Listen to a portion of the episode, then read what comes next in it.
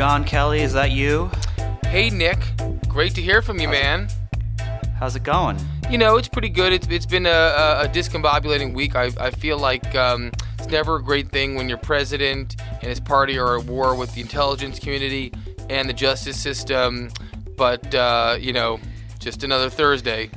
Well, I have an amazing guest this week that actually helps explain all of this stuff. It helps explain the unexplainable. Um, David Cay Johnston came out to uh, to Inside the Hive, and he sat and talked to me about his new book. Uh, it's even worse than you think. Um, what the Trump administration is doing to America. Um, I actually used to work with Johnston in the New York Times. He uh, he was an economics reporter and won a Pulitzer for some tax stories he's done, and um, he's been writing about Trump for know, decades. Um, and uh, and I think really he was also the the, uh, the reporter who had um, one year of Trump's tax records, uh, if I'm correct, right on Rachel Maddow. Uh, yeah, and he he well, he's also he wrote a book um, before this book, uh, um, which was a, a detail of. Of the making of Donald Trump, uh, which kind of laid out how he got to where he got to, and that came out in 2016. And and this is his two years later, how uh, we're all just completely fucked. Sorry to use that language so so so soon into the show, but you know that's pretty much uh, pretty. But there was a silver lining. So let's let's get to the show, and we can come back after, and we can talk about it. And I want to hear what your thoughts are if you think this silver lining that that David lays out is actually a reality. Well, I can't wait to hear it. I, I thought things were already really bad. I'm always psyched to know that they're worse than I thought. And I'm even more psyched to find out that they're even worse with a silver lining. So I can't wait to hear it, Nick. Let's roll the tape. David Cay Johnston, thank you so much for taking the time to stop by today. Well, Nick, thank you for having me on. Are you uh, enjoying your time in LA? You know, I moved away 30 years ago, and now I'm back. I see the city has changed a lot. It's all because of Trump's climate change. of course. All right, let's jump right into it. You have a new book out called It's Even Worse Than You Think What the Trump Administration is Doing to America, which is on the New York Times bestseller list. Um, and uh, I read it the last couple of days. It's fascinating and terrifying. Um, one of the things, let's just start right away. Um, you know, we've had a lot of, we've had 45 presidents, of course. Uh, we've had some pretty bad presidents.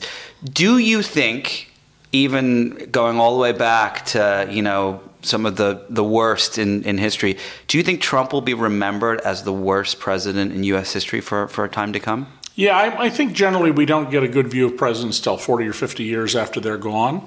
But um, history is not going to look at all kindly on Donald Trump for one simple reason.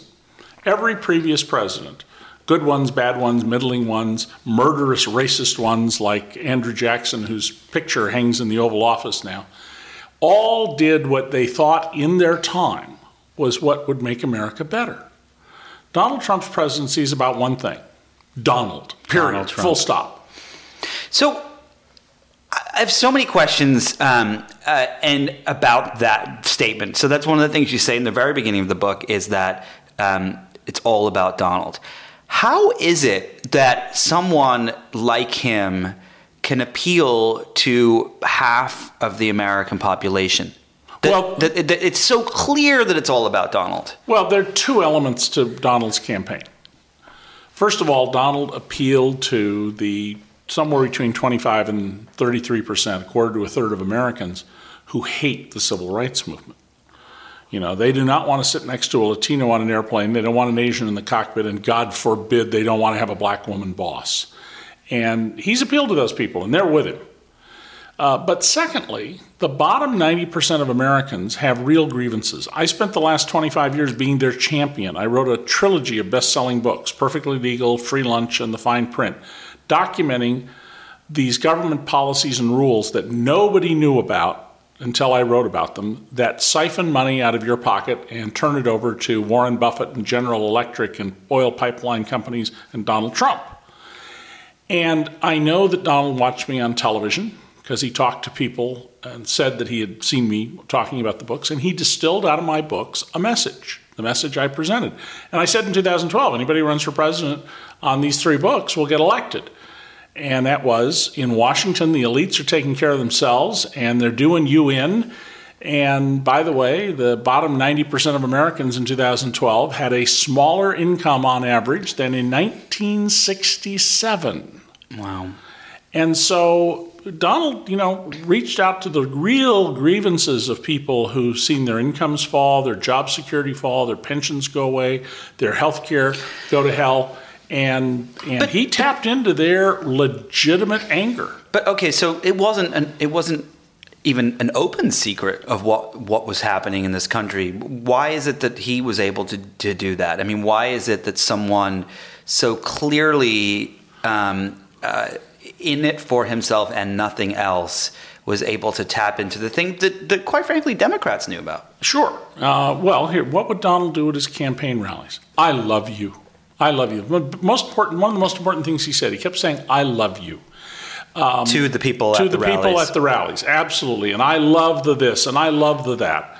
Um, he would tell them, I am your champion. Uh, I alone can take care of this for you. And he kept it to simple slogans. And Hillary Clinton, who would have been, yeah, she would have been an okay president. She would have been the children's president and Vladimir Putin's worst nightmare. But she wouldn't have been any great shakes, even though she was, without a doubt, the most qualified person ever to run for president. What was her campaign? Well, to people like me, I understand her policy positions and I get the I'm with her business. But to many, many, many Americans, it was blah, blah, blah, blah, blah, blah, blah, blah, blah, blah, blah. completely. Yeah.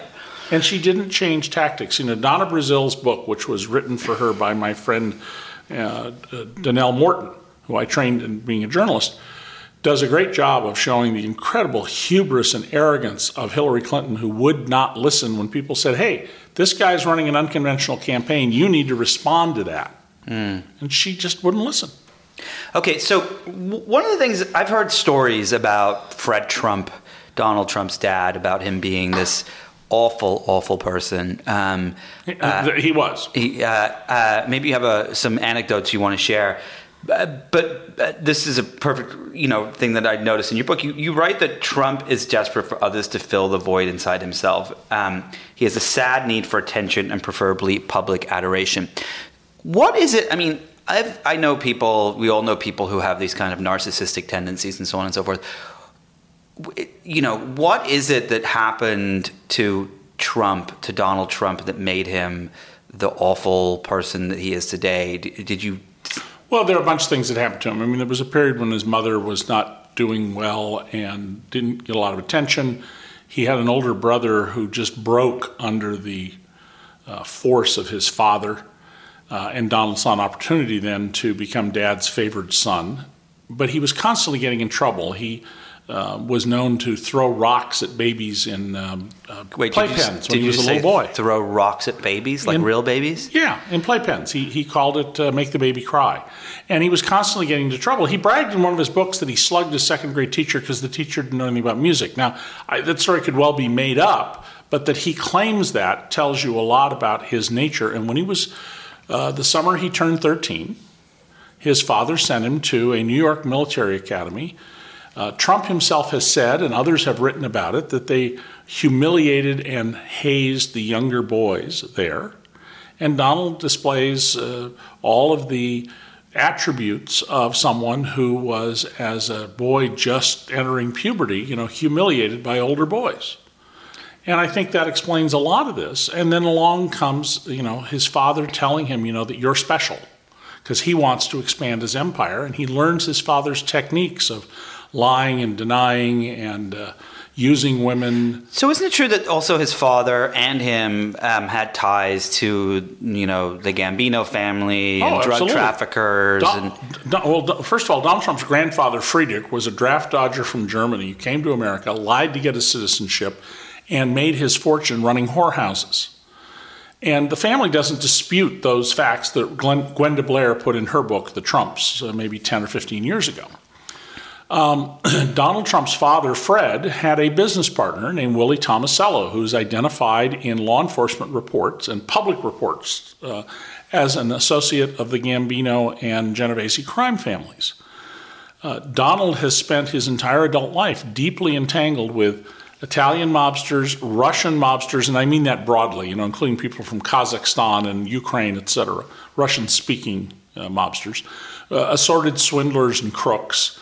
Uh, you know, he, he uh, used uh, undocumented illegal workers, uh, to use his phrase, illegal immigrants, to tear down Bonwit Teller so he could build Trump Tower and then refused to pay them their $4 an hour wages and fought for 18 years not to pay these people their measly just, wage. Just because he's a sociopath? Because because his whole life is you don't pay your bills. I mean, right now, as president of the United States, he has filed papers challenging the property tax assessment of his golf course in Jupiter, Florida, near Mar a Lago. He's president, and he's still doing this nonsense. He, many, many, it's easy to find people in New York City who will tell you that Donald hired him to do work. They did it, they showed up, he took the work, and then he refused to pay for it. He would say, Sue me. And I tell him uh, it's even worse than you think about one guy down in Florida who thought Trump might cheat him. So he very carefully goes to the work site and says, I need the exact correct legal name of who is liable for this bill. And he doesn't get paid, about $35,000 out of his, I think, $200,000 contract. Um, he sues. He's determined he's going to get paid. The first thing Trump's lawyers do is say, You sued the wrong entity. And luckily for him, a judge said, Well, since the man went to your office and asked, you can't argue that it's the wrong entity since you gave him the wrong name. and it took a number of years for this guy, and it wasn't until after Donald Trump became president and a court issued an appeals court ruling that you owe this money and you have to pay it. And that came, by the way, after Donald Trump's lawyer said, Well, to the judge, why aren't you paying this? The judge asked. It's a contract, you have to pay yeah. it. Mr. Trump feels he has paid enough. And that's Donald's attitude. He, he Mr. Trump feels he's paid enough. Yeah, I mean, imagine if your if your employer says to you, "Well, listen, uh, we've decided that uh, we're only going to pay you for three and a half days this week." You know, you have remedies about. Uh, yeah, I would. Uh, I wouldn't be working for that employer for long. Yeah. All right. So, what are the um, what are the, the, implications of all of this? You know, you uh, you talked about how um, we all know he's completely fucked up as an individual. Um, uh, We've had other presidents that are kind of screwed up, but probably not as think, badly as him. I think anyone who who wants that level of attention and responsibility, you have to have, you have to be a little messed up. Yep. I think. Um, uh, but so putting that aside, so we we're currently in a situation where um, uh, the you know isn't it nearly four thousand of the um, positions uh, in the within the White House, including. oh know, yeah, the uh, president. The president gets to people, point about four thousand people in the government, of whom. Uh, you know, it's about 700 that are really important. And he's actually, over time, been falling further behind Obama and George W. Bush in making appointments. But we still don't have like a lot of pe- a lot of ambassadors right. in place. Absolutely. Correct. So, what are the implications of that? Well, it means that in the case of ambassadors, and, and this is the reason, Nick, I did this book because there's really good coverage of the, the palace intrigue in the White House and the um, uh, tweets and the crazy racist comments. But what's happening to our government and how it affects you is what's not being covered. So, um, in the area of, you mentioned ambassadors, Trump is all the time raging about terrorists. Well, we don't have an ambassador in Saudi Arabia or Egypt or Libya or Jordan, sort of listening posts where you'd want to have an ambassador if you actually care about this issue. Um, we don't have an ambassador in Australia. The most loyal lapdog ally, ally America has in the world is and for years has been Australia. Uh, Donald came in and killed the Trans Pacific Partnership. And I was an early prominent critic of it that it needed to be fixed because it gave more power to corporations, encouraged monopolies, and reduced human rights. But Trump didn't come in to fix it; he just killed it. So, so, so, so, wh- so something very important happened. If I can just finish yeah, the yeah. thought. Um, people listening to this, ask yourself: Have you ever heard of the RCEP? No, you haven't. It's the Regional Comprehensive Economic Partnership that China put together, mm-hmm. and it's 15 Pacific Rim countries plus India, so 16 countries. And the Chinese emissaries are going to these countries and others that may join later and saying, you know, you need to pivot away from Washington and towards Beijing. Look at America. America's in decline. Look how it's falling apart. Look at who's in their White House. If you want a prosperous future, you need to pivot to us. You need to recognize that China is the country thinking about the future with solid leaders who are thoughtful and know what they're doing. And when I was in Australia lecturing on tax policy and Trump back in the, the fall, Everybody I talked to, didn't matter who they were, you know, uh, professors, uh, the maid who was uh, taking care of my hotel room, they were all like, "What's happened to America? What what is? Should Yeah. we be afraid?" And and they all said, "Yeah, Australia is beginning to tilt toward China because it has no other choice." Well, no one has any other choice. Uh, All of these countries that have relied on America to be kind of even a protector in some respects, they know that that's probably not going to happen under this Yeah. administration. Yeah. So one of the things, okay, so so you for a long time um, covered economics and tax reform and all these other issues, and uh, and won a Pulitzer for um, uncovering uh, some really bad things that corporations did.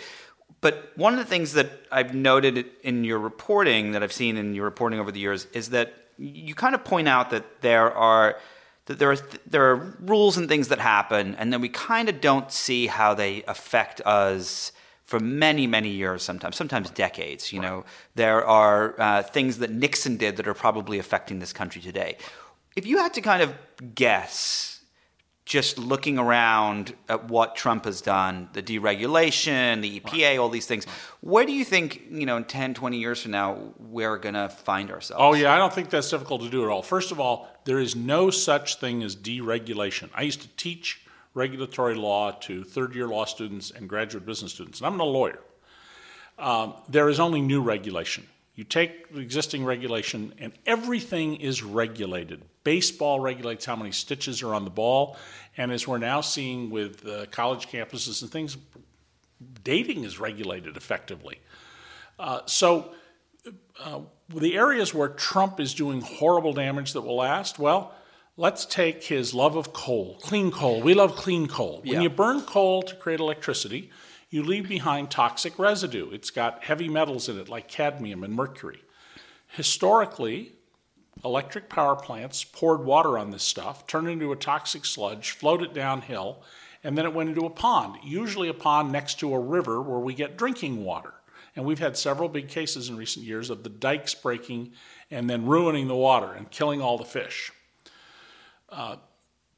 The Trump administration has encouraged companies to continue to do that instead of drying the stuff out and putting it in a place where it won't be so damaging.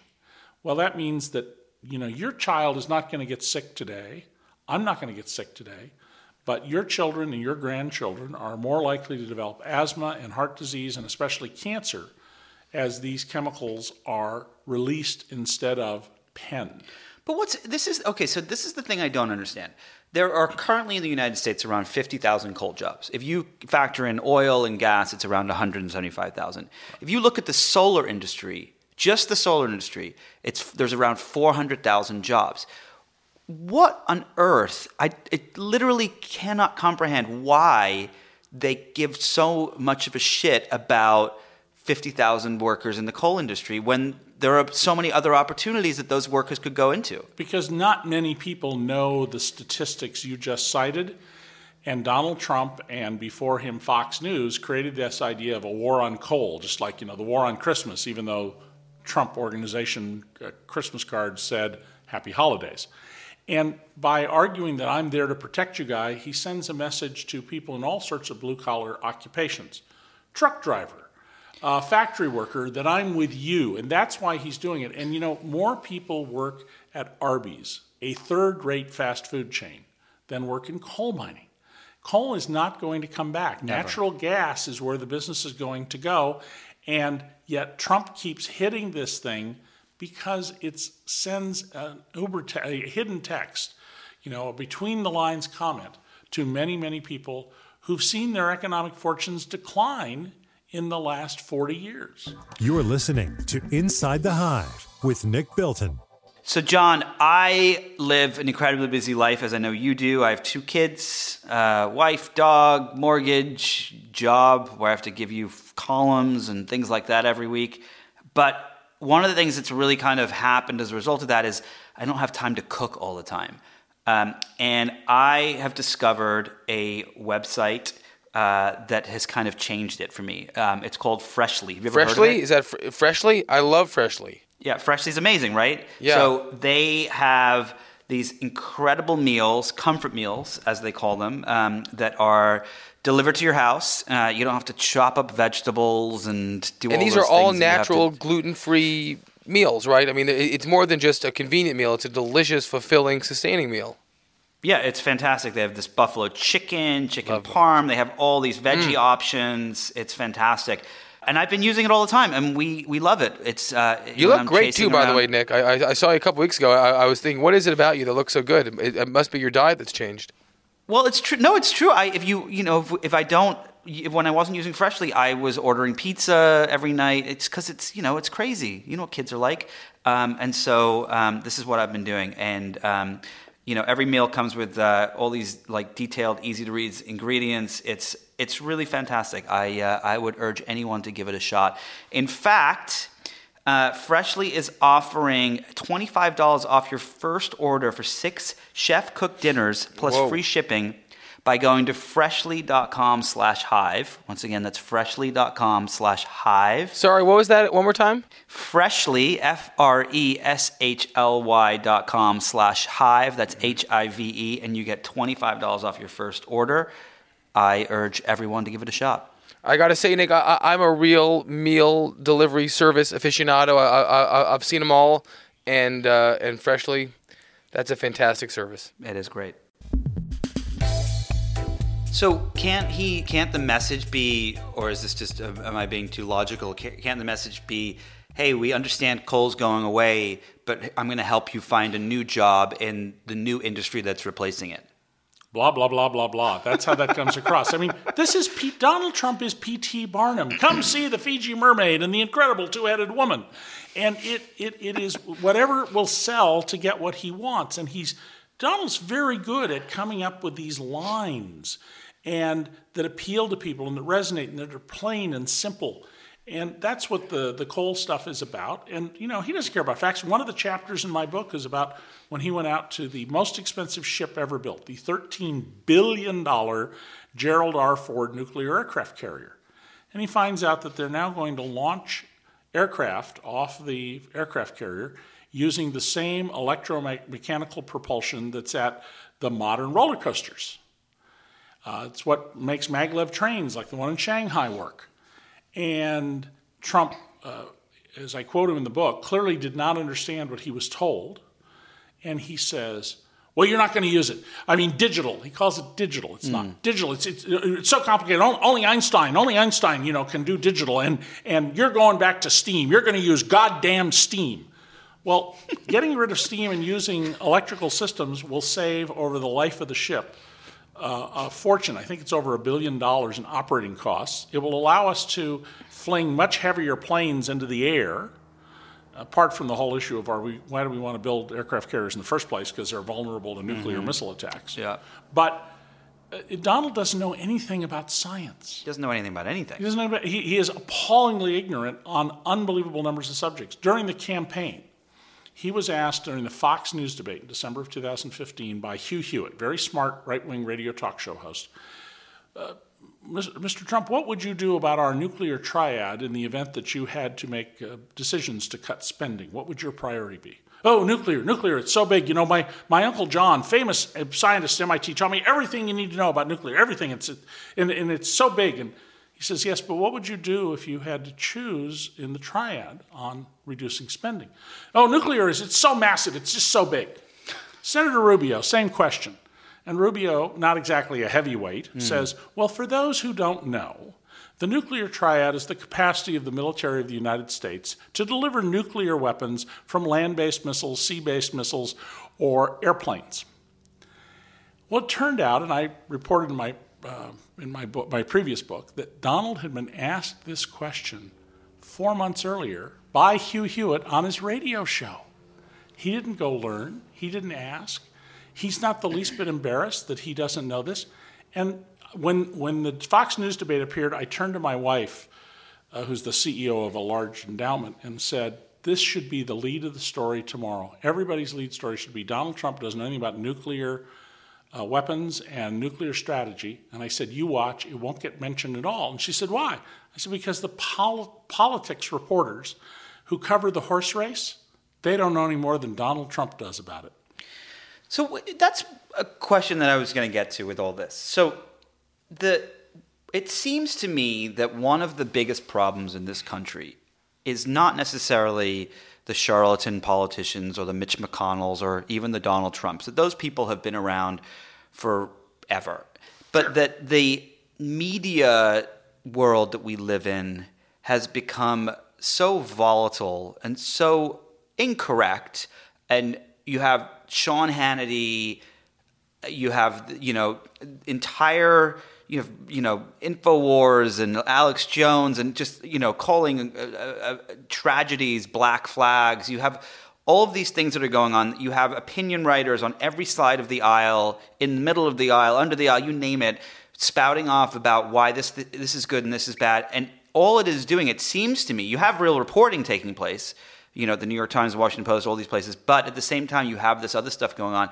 And it seems to me that all it is doing is, is essentially trying to put out a fire with jet fuel. Right. Well, there, there's a real fundamental problem here. Far, Farhad Manjoo, who's now a columnist of the New York Times and back then was at Slate, I believe, wrote a book some years ago called True Enough. Mm-hmm. And it's about exactly this that we, you know, sort of believe things. And he told about social science research where if you believe something and then the facts show it's completely wrong and you're rationally calmly without insulting you shown that you know that's not true a significant number of people double down. Of course that's true. Yeah. they will not yeah. acknowledge that they've been had. That's why con artists like donald are successful because many people who get taken they can't bring themselves to say oh my god i just lost my life savings because i got tricked.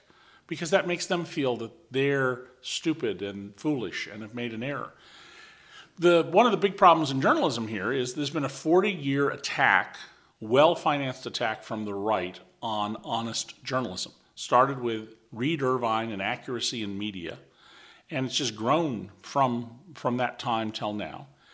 The Democrats foolishly voted to get rid of the equal time and fairness doctrines so that uh, it used to be the television station had to give all sides to an argument. Yeah. And I'm the only journalist in American history who got a broadcast chain forced out of business for news manipulations and blackouts. The things that that broadcaster did today, they would not lose their license for. Hmm. Um, and so then you have the rise of these cable shows. Yeah. Uh, and you have people like, uh, I used to be on Fox. You used to be on Fox? Yeah, sure. And, and, uh, did you know what you were on? Did you? Yeah, of did course someone I knew tell what I was you? on. Or Because I, I, I talked. I mean, my, I'm listen. I believe in free speech. I talk to everybody. I talk to people on the right, the left, all over the place, Mm. and I would uh, correct hosts when they had uh, factual errors. you hence know? you're not on Fox anymore. And and one day I said to Lou Dobbs when he was on Fox Business, uh, as I'd said to him on CNN many times, and Lou and I would mix it up. I said, you know, Lou, if if those were the facts, I'd be as upset as you are. But and man, I was off the air in less than a minute from that, and I was not was it. invited back. So you have mendaciousness that is government approved. I don't. I'm not particularly eager to have the government do more to intrude, but getting rid of these other doctrines has been a real problem. And look, there are a lot of people who profit off nonsense. I mean, look at Alex Jones. Interdimensional beings have taken over the elites of our country. And Donald Trump goes on his show and talks about how you can rely on InfoWars. yeah. No, I mean, but it's it, but it it gave Don like things like Alex Jones gave Donald Trump the facts that were not facts that he could then use as Right. they could make them up. Alternate And- facts. Yeah. So do you think that there? Do you think that we? And I've asked guests on this show before this question, but do you think that if you kind of fast forward over the next, you know, few presidential election cycles, um, or decade or so, that we're going to fix the media problem? Um, Can it be fixed? Well, the underlying media problem is that we're the only major country that doesn't teach media literacy.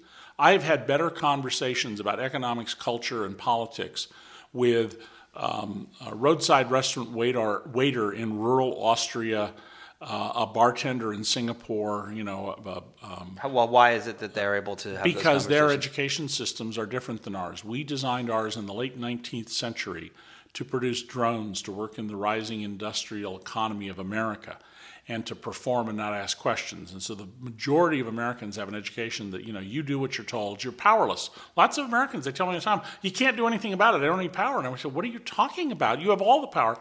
And but the larger problem, I think, is not the issue of is the media doing its job or not? It's our voters. I believe the most important election in this country since the Civil War will be this November. More important than 2018. 19, more, more important than 1932. Um, and we will see, by historic standards, the Republicans should lose control of both the House and the Senate. Um, there should be a, a, significant turnover. We have seen so far, I think it's 35, 36, somewhere in that range. Republicans announced not running again because they've looked at the numbers from the Trump election and figured they're vulnerable. But that may not happen. The Democrats haven't paid attention to their knitting for years. The Republicans have been busily developing bench strength, getting laws passed that make a minority party in control of a bunch of the states and the House and the Senate and the White House. Through all the gerrymandering? Ger- well, gerrymandering is just part of it. Voter registration laws, a law in Michigan that says that at the end of uh, election day, if the two ballot watchers, the D and the R, come up, up with different numbers. One says 398, one says 399 people voted. You throw out all the ballots. And guess where all the ballots got thrown out? Almost all of them in Michigan uh, in 2016. In Wayne County, which is Detroit, and Saginaw County, which is Flint. I mean, what a perfect system. You just deliberately give a wrong number and you can throw out the other party's ballots if you think they're going to be a significant force.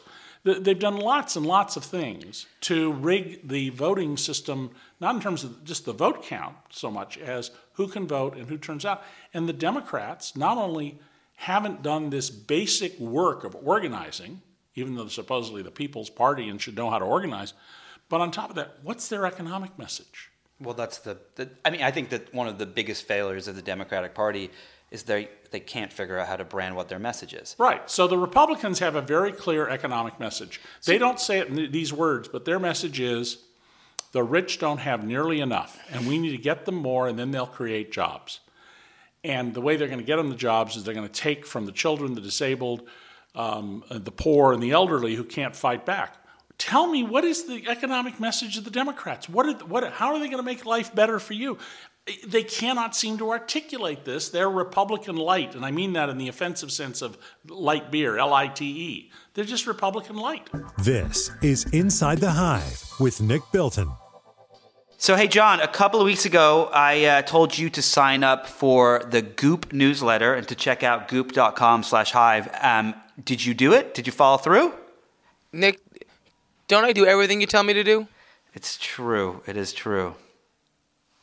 Well, I follow. I followed up on your advice, and um, I'm happy to say I'm a Goop guy now, and, and we're, we're a Goop family. You know, Goop uh, for all listeners who, who are uninitiated, it's a it's a lifestyle brand rooted in content that spans travel, food, beauty, style, work, wellness. You know, and uh, in addition to the newsletters, which come twice a week, they have their hands in several products. Um, there's so the I, Goop Bite. The, I've, I've been. I, my wife uses some. Uh, did you? I, you said you were going to get some for your wife. Did you do that? Did you follow through on that one too? Yeah, yeah. You know, um, Goop by Juice Beauty, which is a high performance skincare line made from organic ingredients. Rebecca loves that stuff.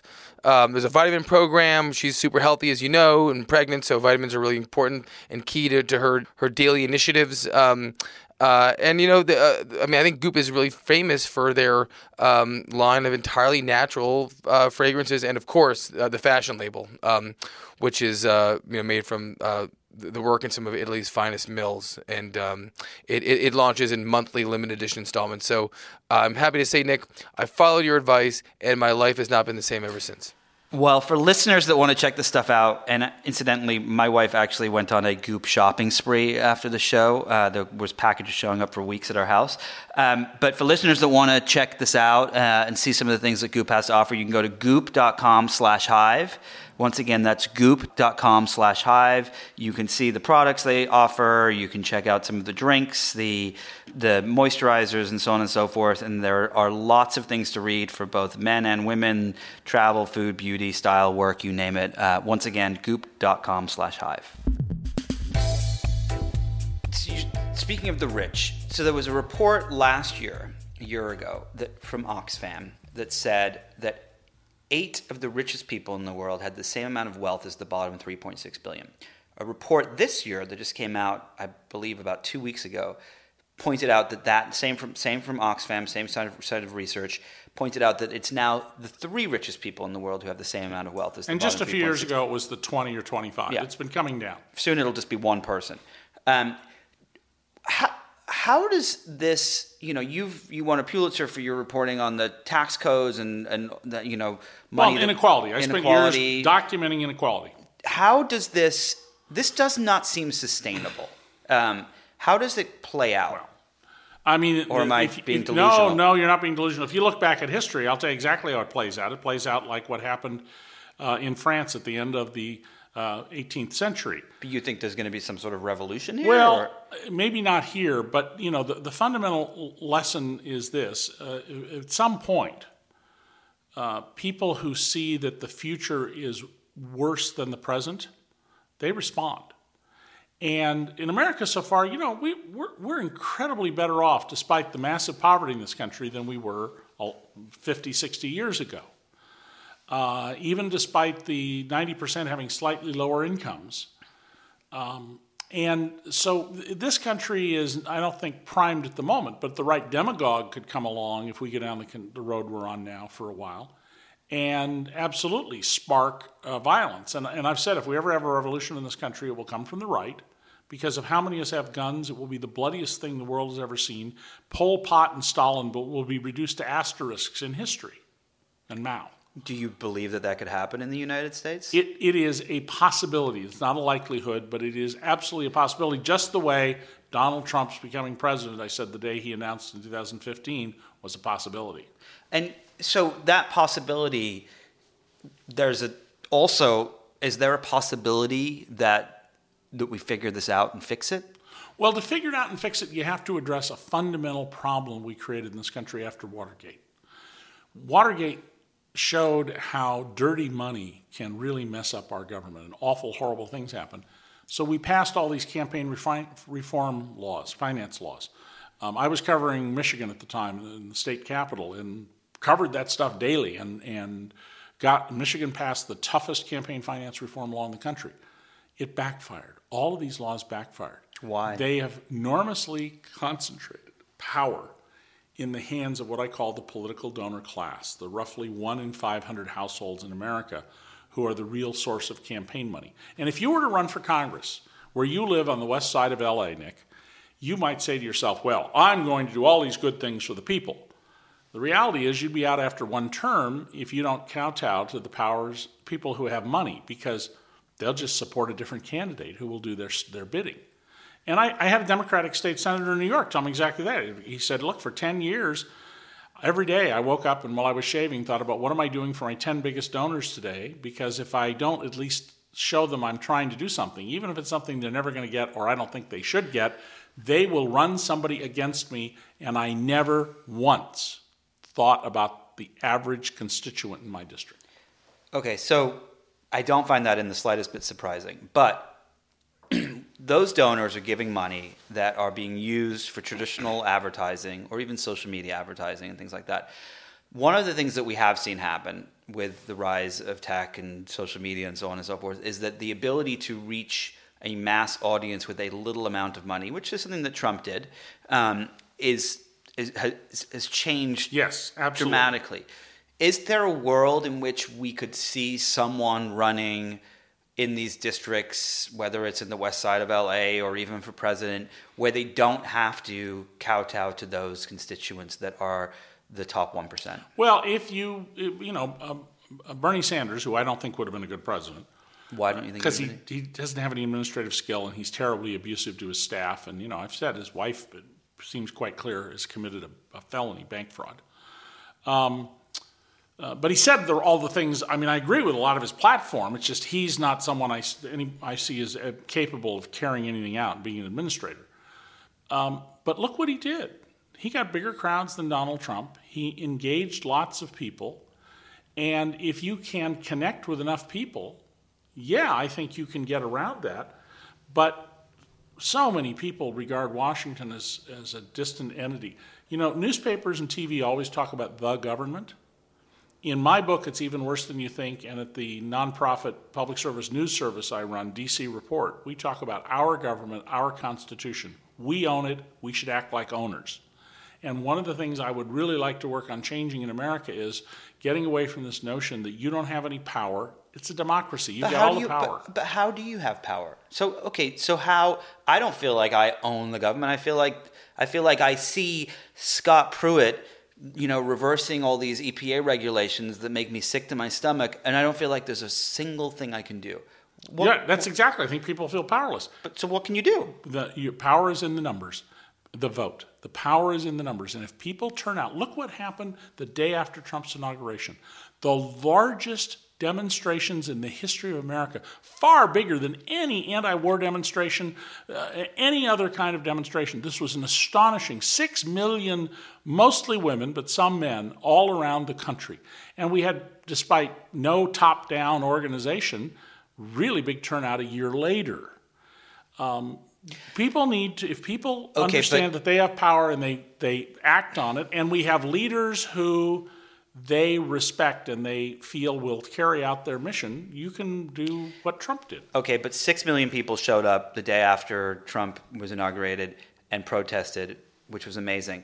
The day before Trump won for president, 91 million people chose not to not to vote. Yep. So how can you? And those 91 million people, I'm sure some of them couldn't get there because of work, and, And a some lot of them just didn't care. A lot of most of them didn't care or didn't think that their vote was going to have some sort of impact. It was astonishing when Obama ran the second time and he got far fewer votes from black Americans. There Yeah. were political scientists who went out and asked. And they interviewed all sorts of people who said, well, he won. Why would I vote again? I mean, that's really naive view of politics. Uh, well, we could certainly have mandatory voting like they have in Australia. We could make voting easier. Why do we vote on Tuesdays? Because workers can't get to the polls. Let's have weekend voting. Let's have mail in voting. Um, that will make a big change. And by the way, why don't we also have night court and weekend court so that people uh, uh, who are accused of crimes but are legally innocent don't have to lose their jobs to defend themselves? oh, this is so depressing. All right, let's. Um, I want be hopeful. No. Be be I hopeful. keep. I keep. I, I want to be hopeful. I just. I just think. I just. We choose our fate. The whole idea of the United States of America is we choose our fate. And if we decide to outsource this, then the Koch brothers and their friends will decide our future.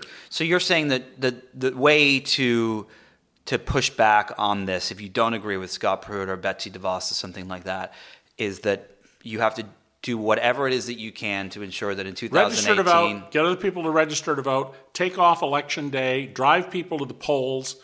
Um, uh, when people who disagree with you about things, listen to them. You know, in many cases, you'll find out what they're really upset about isn't so much they love Donald Trump, it's that they're uh, living in economic terror. They have no savings, they're afraid their life will fall apart. And be sympathetic to them and win them over. You know, don't don't tell them, well, you're stupid or you're, you know, Don't act like you're on Twitter. yeah.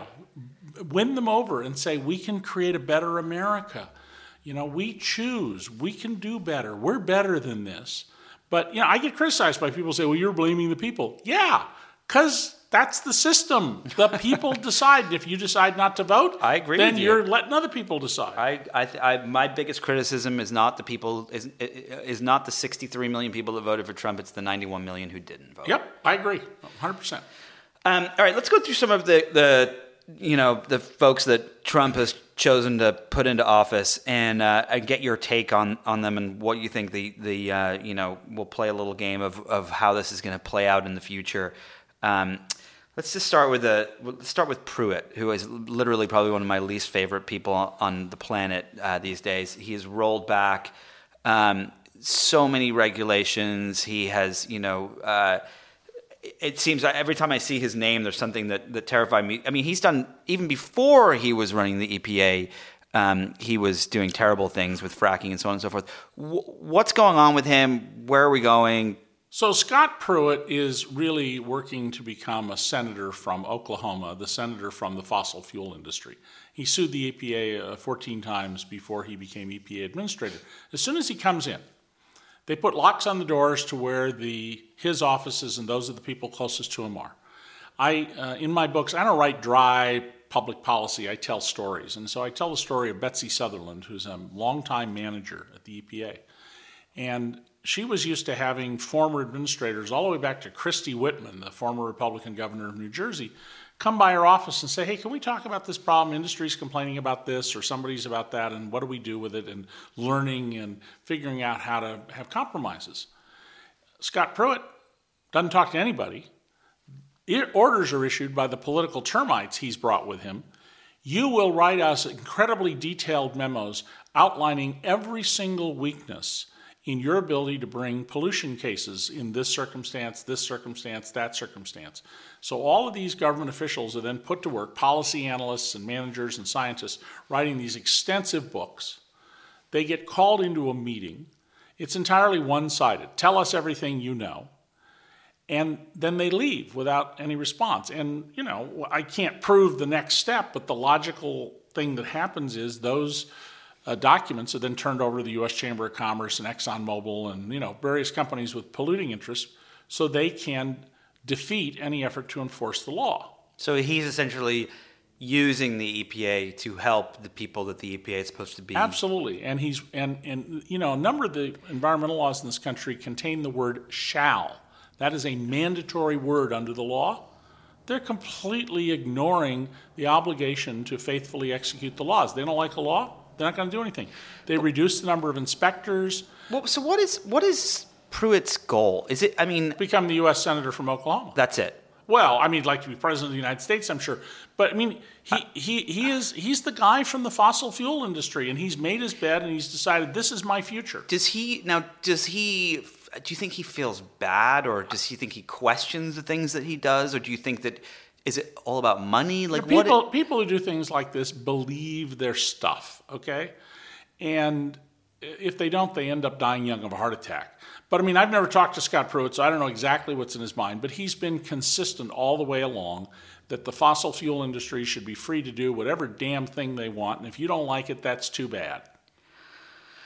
all right, let's go to somebody even worse, Betsy DeVos. Oh, Betsy DeVos. So I'll say one good thing about Betsy DeVos. Betsy DeVos, born with a platinum spoon in her mouth and married a man with a platinum spoon in his mouth, when she travels on government business, uses her private jet and doesn't bill the taxpayers. Oh, well, isn't that lovely? Isn't that lovely? Yes.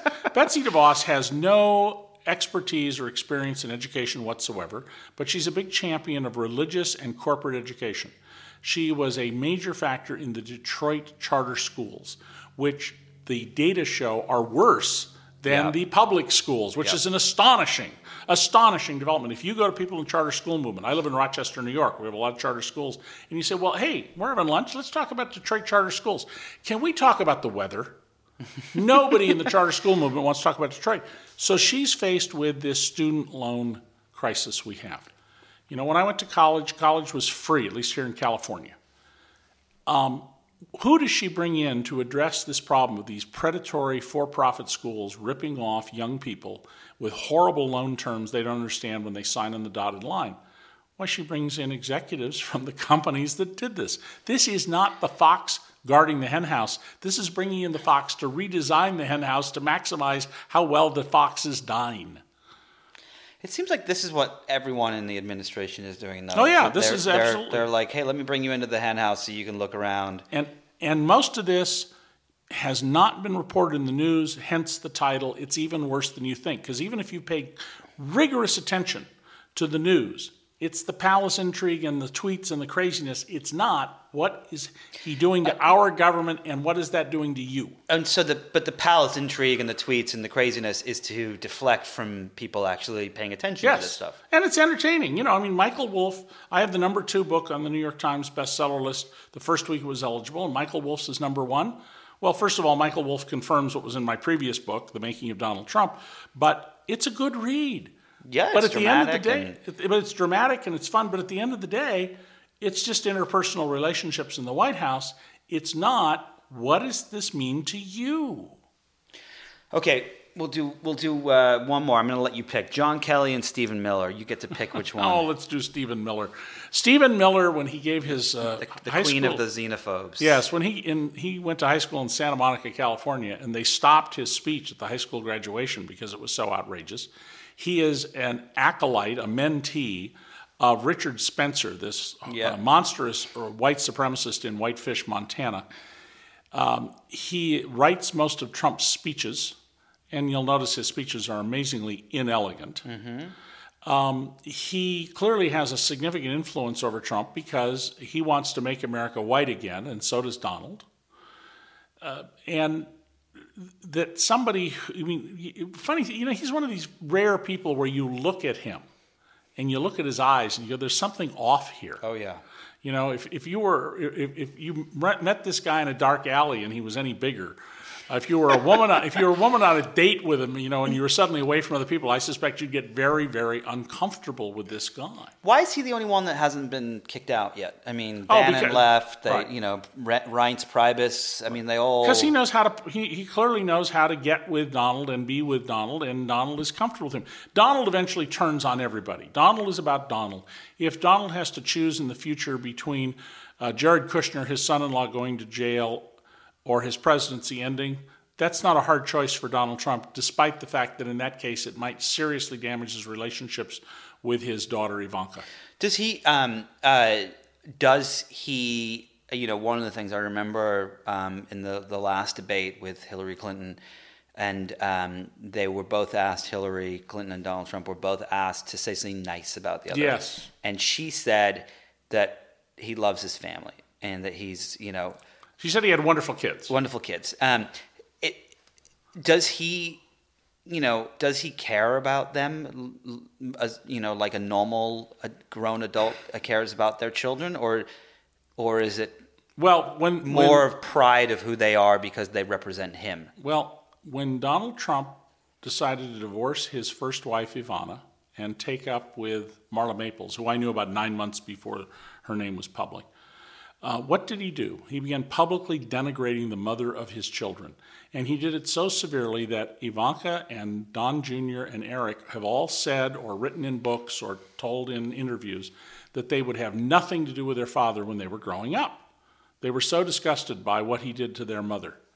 Then suddenly you find they're all in his fold. Well, yeah. Do you think any of those three, if they went out in the world, could get a job in corporate America, especially the sons that would pay the kind of money daddy's paying them? He bought their loyalty back with money and positions.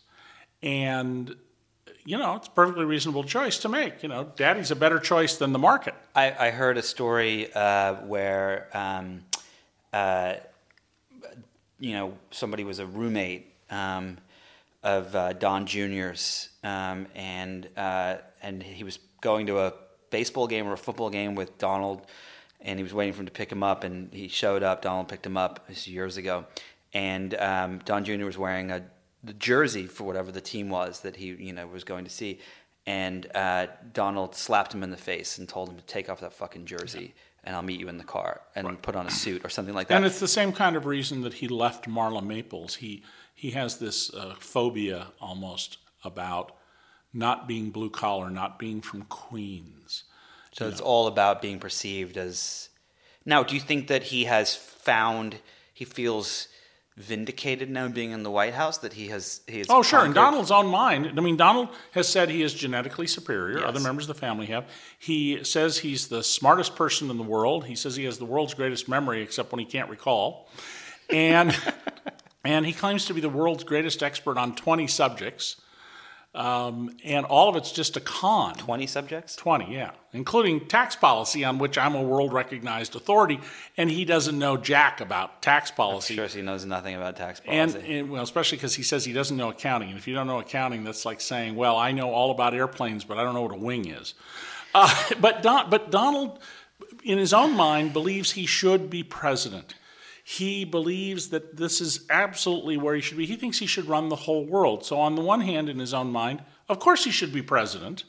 And on the other hand, weighing on him is the realities of, oh my God, I have now have these responsibilities, and he cannot run away from the people he has to deal with. So now is that, that's a uh, you know just winding down the, a few last questions here, but is there a human part of him? Is there a part of him that says, you know, this is you know the decisions I make are going to affect other people, or is he just he he is just You are- literally you- genetically incapable of You're, thinking that you're, way? you're an object to Donald. You're not a person. And one of the things I was always struck by with his executives and people who worked around him, the ones who were competent, knew what they were doing, he would get rid of. He would promote yes men and drunks and whatnot. And they would tell stories to me about him. I mean, What are some stories? oh, all, all I mean, Give us a good it was not what I was thinking about at the moment, so I'm afraid my mind is focused on my book. But I'll tell you a story about what they did once. Yeah. Uh, a bunch of the executives got together and they showed a clip from a Monty Python movie. It's where the king is on a wooden horse and there's a guy hitting two coconuts together to sound like clopping. And somebody says, um, uh, Well, how do you know he's the king? He's the only one not covered in shit. and everybody in the room erupted in laughter. They, they understood that you know this was nonsense.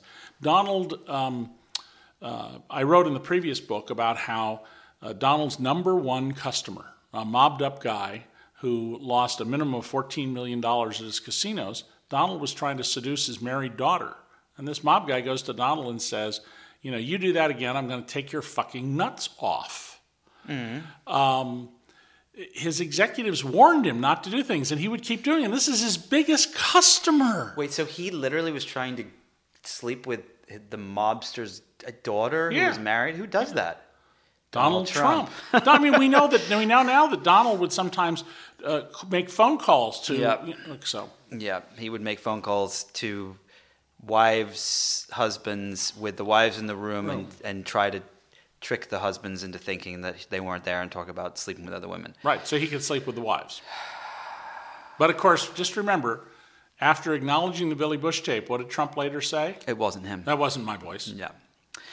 Um, all right. So last couple of questions. Uh, um, one was, uh, did you uh, did you watch the uh, the State of the Union last The night? replay. The- I was giving a speech the night it ran. Did you did you did you watch it afterwards? Yes. So I couldn't actually make it through it. I watched about four and a half minutes and, and felt like I was going to vomit. Yeah, And I so felt like I had to watch it. Uh, well, well, give us some marks here on it. What do you think? Well, it was I, I, it was banal. It was um, lines probably written by Stephen Miller that Yeah, he would stop are- and read very slowly. It was full of unbelievable numbers of factual errors. Correct. Uh, that have been documented by other people, but that's and we shouldn't just bake that in and say, "Well, Donald makes stuff up." We should be very concerned about that. There was no real vision of a future. I mean, it was this, "Oh, this is America's day." Well, that's an empty line. You got to tell us exactly what you propose to do. Infrastructure, really important matter. If Trump had been, if Trump was a great strategist, the first thing he would have done when he came into office was put forth an infrastructure bill because the Democrats would have had to go along with it. Yeah. And he didn't. Yeah. And it's a good indicator of you know how utterly out of his league he is. I mean, Donald is not qualified to serve on the city council of the little town I live in of 36,000 people in suburban Rochester, New York. As the as USA Today recently said, he is not he is not qualified to clean the toilets in President Obama's White House. Never mind sit in the Oval Office. Um, all right, last question. Um, uh, RussiaGate. You know all of the the things with the DOJ and the FBI and Comey and so on and so forth. Does how does this end for Trump? Well, the, the the end of Trump's presidency will not go well no matter what happens, even if he serves two terms. How do you, why do you say Well, that? Well, because if he's impeached and convicted and removed, he's going to go around the country fomenting violence and revolution. And why do we know that? Because when he was seeking votes, he pointed people out in the crowd and said, "Beat him up, and I'll pay your legal bills." Yeah. Uh, he has no loyalty to him. He's not a loyal American. He's a loyal Trumpian to Trump. Uh, if he is voted out by Republicans in the primaries or in the general election, it was a rigged election. We know that because he says Hillary Clinton didn't really win the election. Uh, in terms of what if he's removed because of the Russians? And there was a conspiracy with the Russians. We already know that. It's already in the documents that are out there. The Rob Goldstone memo, you know, as part of Russia's efforts to help. And Donald has been the recipient of all sorts of Russian money for decades in deals that don't make any sense. Here's the constitutional crisis to think about. If Donald Trump is removed by a Democratic Congress, can Pence be allowed to become president if the reason is the Russians? Because that means the Russians got both of them into office. And if you decide then you got to remove both of them, then the problem is a Democrat becomes president, presumably Nancy Pelosi, and I can already see people in the streets and people on Fox News screaming, coup d'etat! Yeah. Um, and whoever is speaker, I believe, would have to say, look, I'm a caretaker. I will not be involved in anything. I'm going to be an administrator and stay clear of the election. So if they the outcome is that he loses this next term uh, in 2020, does he then go around the country and take to the streets? Oh, and- yeah. Oh, no, no. Absolutely. So we're screwed no matter what. Yeah, it, we will get past this in the long run. We'll, we'll endure because he doesn't have the support of military officers to take over the country, much as he would uh, have no compunctions about doing so. But You're saying a coup. yeah, Yeah. Uh, uh, You go read your Roman history on 69 before the Common Era. What happened? The Senate was still there, but Rome became an, a, an empire, not a republic. Yeah. And so you can have the institutions in place. And That's sort of what we're seeing now because the checks and balances aren't working. The Electoral College didn't stop his getting office as it should have, and the Republicans refuse to do their duty because they think it's in their interest because they think they can get what they want out of him. We will we'll get through this. You know, in the long run we should be optimistic, but this is this is the opportunity to see if we can wake up those 91 million Americans. Obama's election woke up people on the right and racists especially and you saw their response in 2010. Well, now we're going to find out if principled people, if whether you're conservative, middle of the roader, a liberal, a progressive, uh, but you care about your country, whether you're going to act on it. And it's not that much work to register to vote and then actually show up to vote. you don't even need to show up. You can do it by mail. You- In some places, not all of them, in some places. Yeah. All right. Well, the book is It's Even Worse Than You Think What the Trump Administration is Doing to America. Um, it's a fascinating read. Uh, David Cay Johnston, thank you so much for stopping by today. Nick, thank you. This is Inside the Hive with Nick Bilton. All right, John, what do you think? Do you think that uh, if we can somehow convince a percentage of those 91 million voters who just couldn't be bothered to go to the polls for whatever reason or couldn't make it because they were at work or whatever it was or they were sick that day or their puppy cut their paw, do you think that we can, if we can somehow convince those people to go, that we can change this maybe? Well, let me ask you. I want to turn this around to you because this really is a sort of Nick Bilton question. When will we get to the point as a society? You know, we're already uh, saturated with smartphones. Um, when will we get to the point when we can vote from our phones? Which I think is going to be, you know, it's only at that moment that we're really going to get the sort of universal suffrage that um, that we all hope for. Is there some sort of like State Department software that can do that with, with, with real veracity, so that like, you know, my dad doesn't vote like 14 times by mistake because he keeps hitting enter?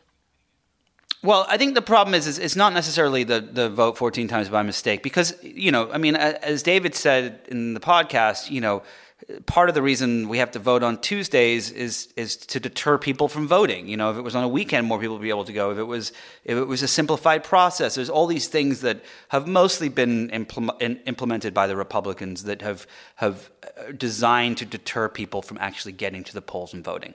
The the the thing is, I wrote an article for the Times. Uh, it must have been four, five, six years ago, something like that, where I looked into this process of why can't we have digital voting? You can, um, you know, I, I literally when I bought my house.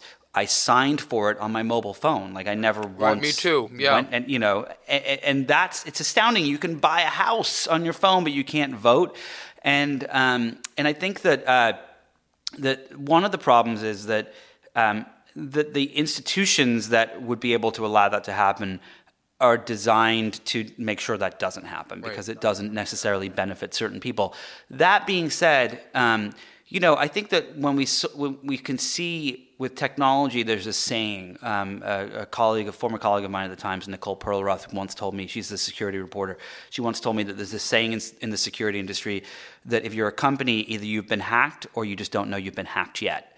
Um, and the the reality is is that you know every system is vulnerable. Even the NSA was hacked this last year, um, and uh, and if we had some sort of voting system, wouldn't Russia just do everything they could, or even China or Iran or North Korea or whatever to to somehow break that system? And if that would happen, um, you know, we'd be in big trouble. That being said. I don't think it should be all or nothing. I think maybe there should be ways that you can that we could we could test it. We could say like let's look at local level vote. You know, in LA last year, um, I think it was like it was less. It was around ten percent of people actually voted in the mayoral race. You know that's terrible. We should it should be hundred percent. And and I think that you could start to implement it on lower level um, uh, elections where you know the international community is not affected, and kind of start to see how things play out. Well, it's tricky, right? Because part of our democratic system, as you note, is um, it was designed to be inconvenient, right? I mean, checks and balances were designed to to make it hard to pass bills. There's a reason why we have two chambers and three executive branches. And I imagine if we were all able to to vote remotely without waiting online um, from our phones, where we have you know uh, extraordinary privacy, that there'd be a whole new set of um, of terrifying sort of hacking, uh, you know, uh, terrorists run into? You know, would you be would you be sent a, a Donald Trump ad, for instance, by a Russian troll farm instantly before you voted to try and to try and influence your opinion? Um, uh, certainly, Google and Facebook would do very well in digital advertising the, the, the, day of the election. They could probably make up their their entire year, at least from um, at least uh, from the, their uh, quotient ascribed to, to Macedonian uh, troll farms. But I have to assume that the only way out of the mess that we're currently in is political activism, and that technology, and particularly mobile technology, is going to play an active role in that. Are, are there other things that you know maybe you and and um, and and David talked about offline that you think will will help us move towards whatever revolution we are we're headed towards? You know, whether you're pro Trump or anti Trump, we are in the middle of, of, of a fairly civilized um, war right now, and I imagine that that technology will offer us the final solution one way or the other.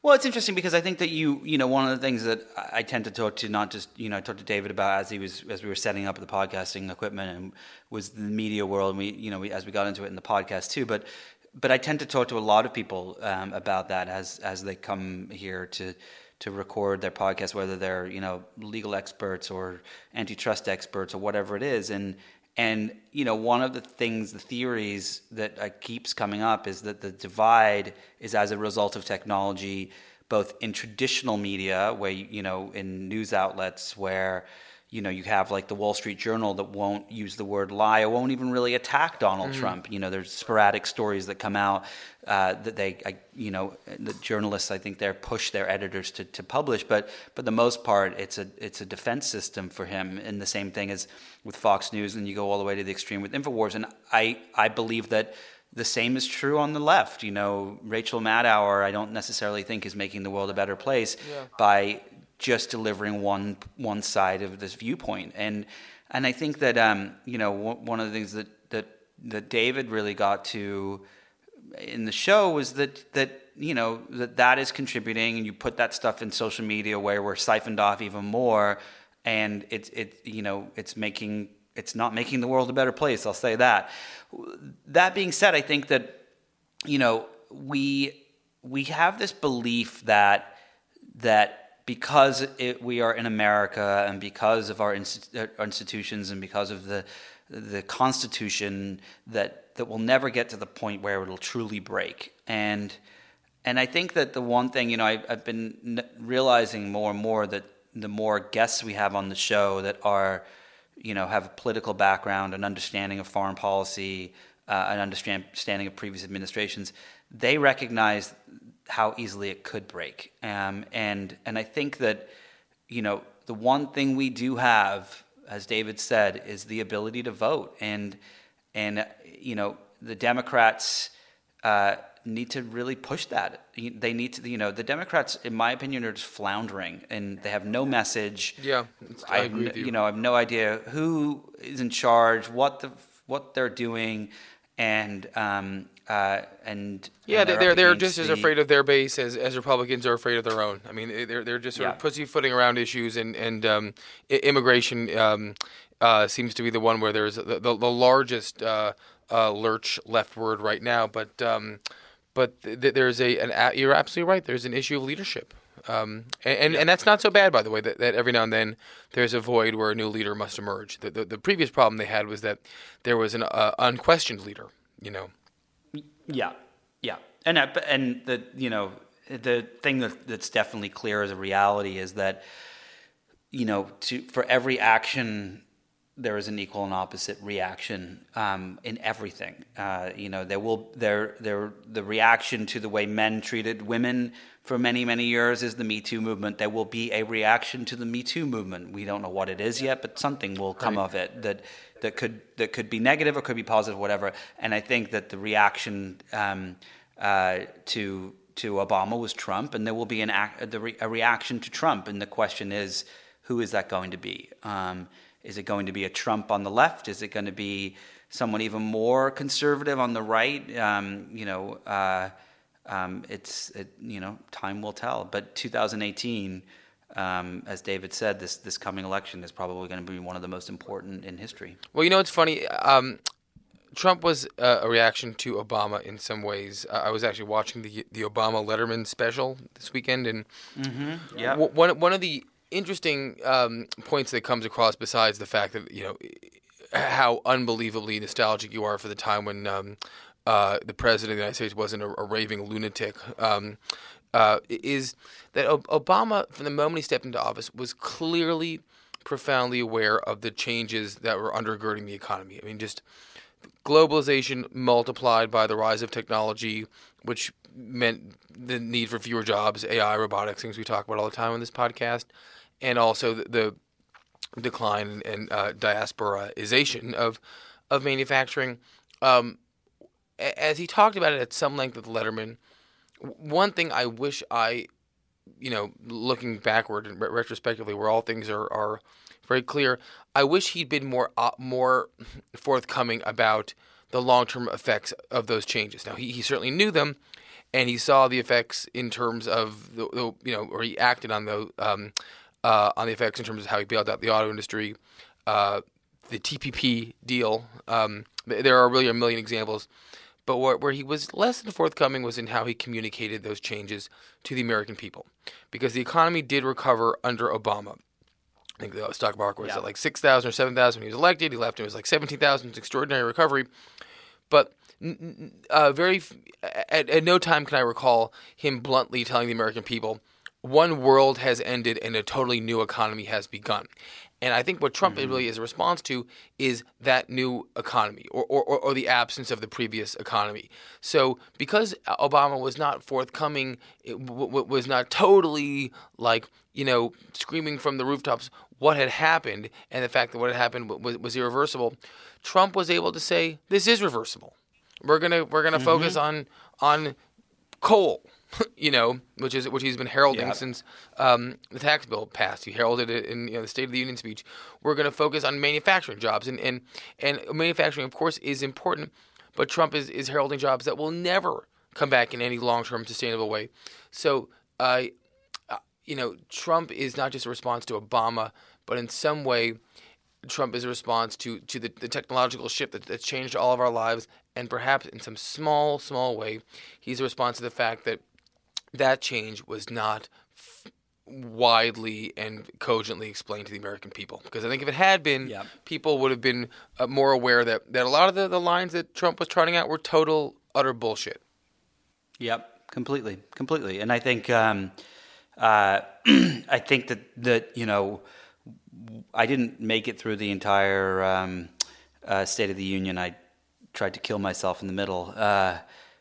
It was really sad. It was like seeing him up there and everyone cheering, and it was just like, come on, you know he's full of shit. Why are you doing this? Oh, I know. Um, and but, you want to double time the speed too. Just it was so, um, you know, I think yeah, as, as yeah. Tom Frank said, all, all, the crazy just at half the speed. slow, slow mo um, insanity, twice as intolerable. That's really funny. I, well, it's but it was um, yeah, it was uh, it, you know it was really depressing. Um, but the thing is, I think you know he touts he touts all the stuff that he's done for the economy and uh, and you know part of it is part of the, the deregulation and, and so on and so forth. Um, but uh, but it won't last. Uh, yeah, I don't I believe it will. I don't think anyone believes it will. And um, and that's when maybe uh, maybe voters will actually kind of wake up and realize uh, that we have the biggest charlatan we've ever had in history in the White House. Well, let me just ask you this before we get out of here. Um, offline, I'm wondering, um, did uh, did David Cay Johnston uh, provide for you any any other um, uh, sort of predictions or speculation on, on, on when it might end, when, when things might stop getting even worse than they really are? when um, we we talked a little bit about um, after we wrapped up about uh, the you know 2018 election again, and and uh, um, and he you know he really truly believes that that's going to be the determining factor of what goes wrong and what goes right in the future, and. Um, you know, if if the Democrats can win back the House and the Senate, then uh, um, you know, by some chance, they can they can change the outcome, and if they can't, then it's just going to be downhill at twice the speed, not half the speed. Stop smiling, Mike Pence. Yes. Stop smiling, Mike Pence. Um, all right. Well, thank you so much, John. Uh, Thanks, Nick. We will tu- tune in same time uh, next week. Meet you at the same bat time at the same bat place. See you, man. Thanks to my guest today, David Cay Johnston, and of course to my co guest, John Kelly. If you enjoyed this conversation, be sure to listen and subscribe to other great episodes of Inside the Hive with Nick Bilton. You can find these on Apple Podcasts, Google Play, or anywhere you get your podcasts. And don't forget to leave a glowing, fantastic 12 star review while you're there. Thanks to the folks at Cadence 13 for their production work, and thanks most of all to my sponsors, Goop and Freshly. Please support them the same way you support this podcast. I will see you all next week.